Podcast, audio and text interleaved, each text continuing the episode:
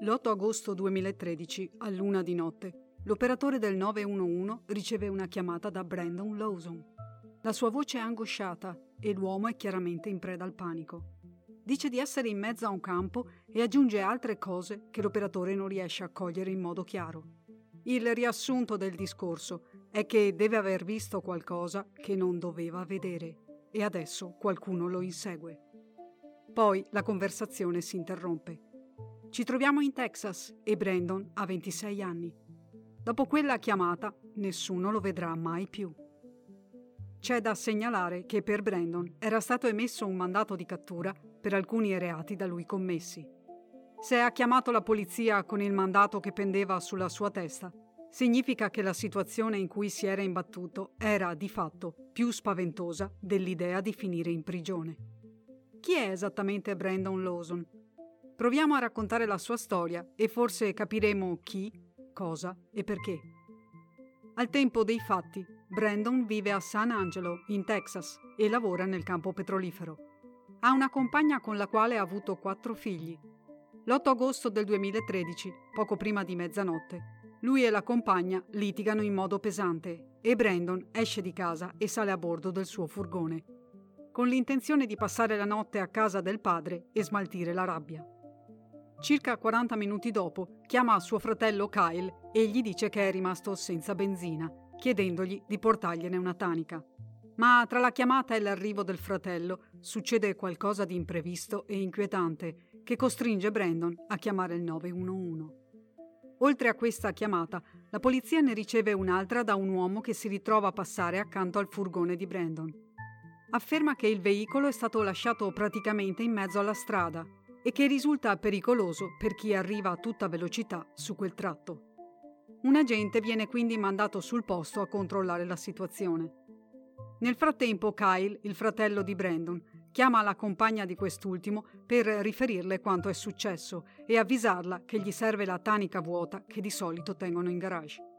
La compagna di Brandon, ancora furiosa per il litigio di poco prima, afferma che sta per fare una doccia prima di andare a letto e che lascerà la tanica davanti alla porta di casa. Kyle e la sua ragazza vanno a recuperarla, ma non avendo contanti per riempirla, decidono di andare direttamente da Brandon. Il piano è di recarsi poi tutti e tre verso una stazione di servizio e lasciare che Brandon, che sicuramente ha del denaro con sé, paghi la benzina. Ma quando Kyle e la sua ragazza arrivano accanto al furgone di Brandon, poco dopo l'una di notte, vedono anche un'auto della polizia. È l'agente spedito lì in risposta alla chiamata dell'uomo che si lamentava di come il furgone fosse stato lasciato quasi in mezzo alla carreggiata. Il veicolo si trova sulla 277, a circa 7 km a sud di Bronte. Non c'è traccia di Brandon. Sono passati circa 20 minuti dalla chiamata da lui fatta al 911. Il furgone è in buono stato, nessun segno di incidente o altro. Mancano le chiavi del veicolo e il cellulare. C'è da dire che l'agente e Kyle non sanno della telefonata allarmante arrivata al 911 Mentre stanno parlando tra loro per capire cosa possa essere successo, il cellulare di Kyle squilla. È Brandon. Dice di trovarsi a circa 10 minuti da dove ha lasciato il furgone e che sta sanguinando. Dice che tre persone lo stanno inseguendo, i messicani del quartiere. La chiamata è molto disturbata e dopo queste poche parole si interrompe bruscamente.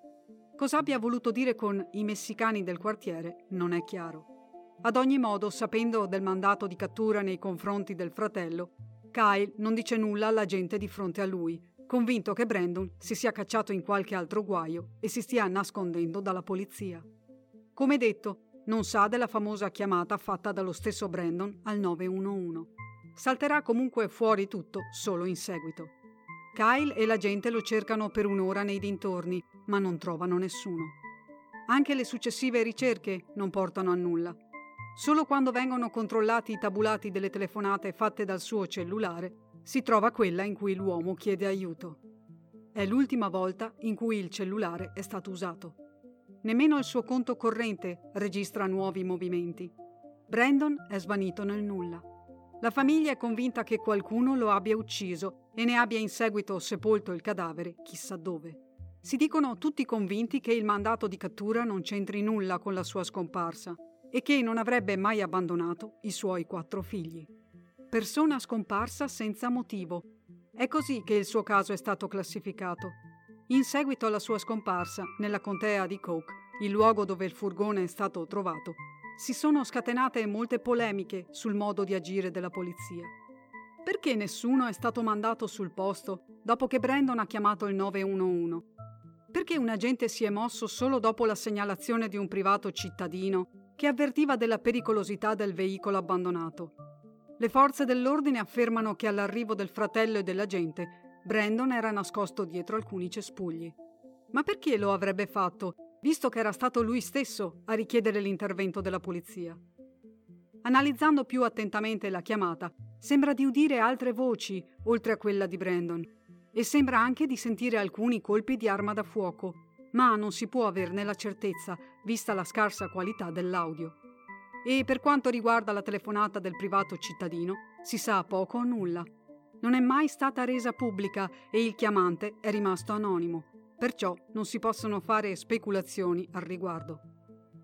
Brandon, quella sera, era per caso in uno stato mentale alterato per qualcosa che aveva assunto? Il già citato mandato di cattura riguardava proprio questa sua debolezza. La sua compagna, però, afferma che quel giorno Brandon era pulito e pienamente in sé. In che situazione si è imbattuto, quindi? Qualcosa che non doveva vedere? Qualcosa che implicava forse la polizia? Nella zona attorno al suo furgone, ispezionata più volte, non si è trovata traccia di lotta, impronte umane o di altri pneumatici. Se anche si fosse trovato da solo e in stato confusionale a vagare in quell'area desertica, avrebbe comunque lasciato delle tracce, e invece nulla.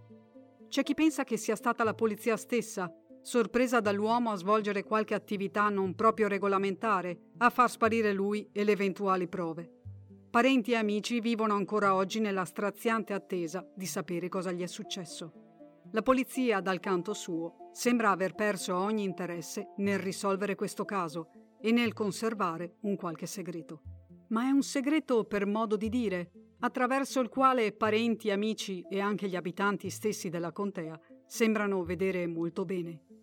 E come disse il drammaturgo inglese William Congreve in una sua famosa frase, So che è un segreto perché lo sento sussurrare dappertutto.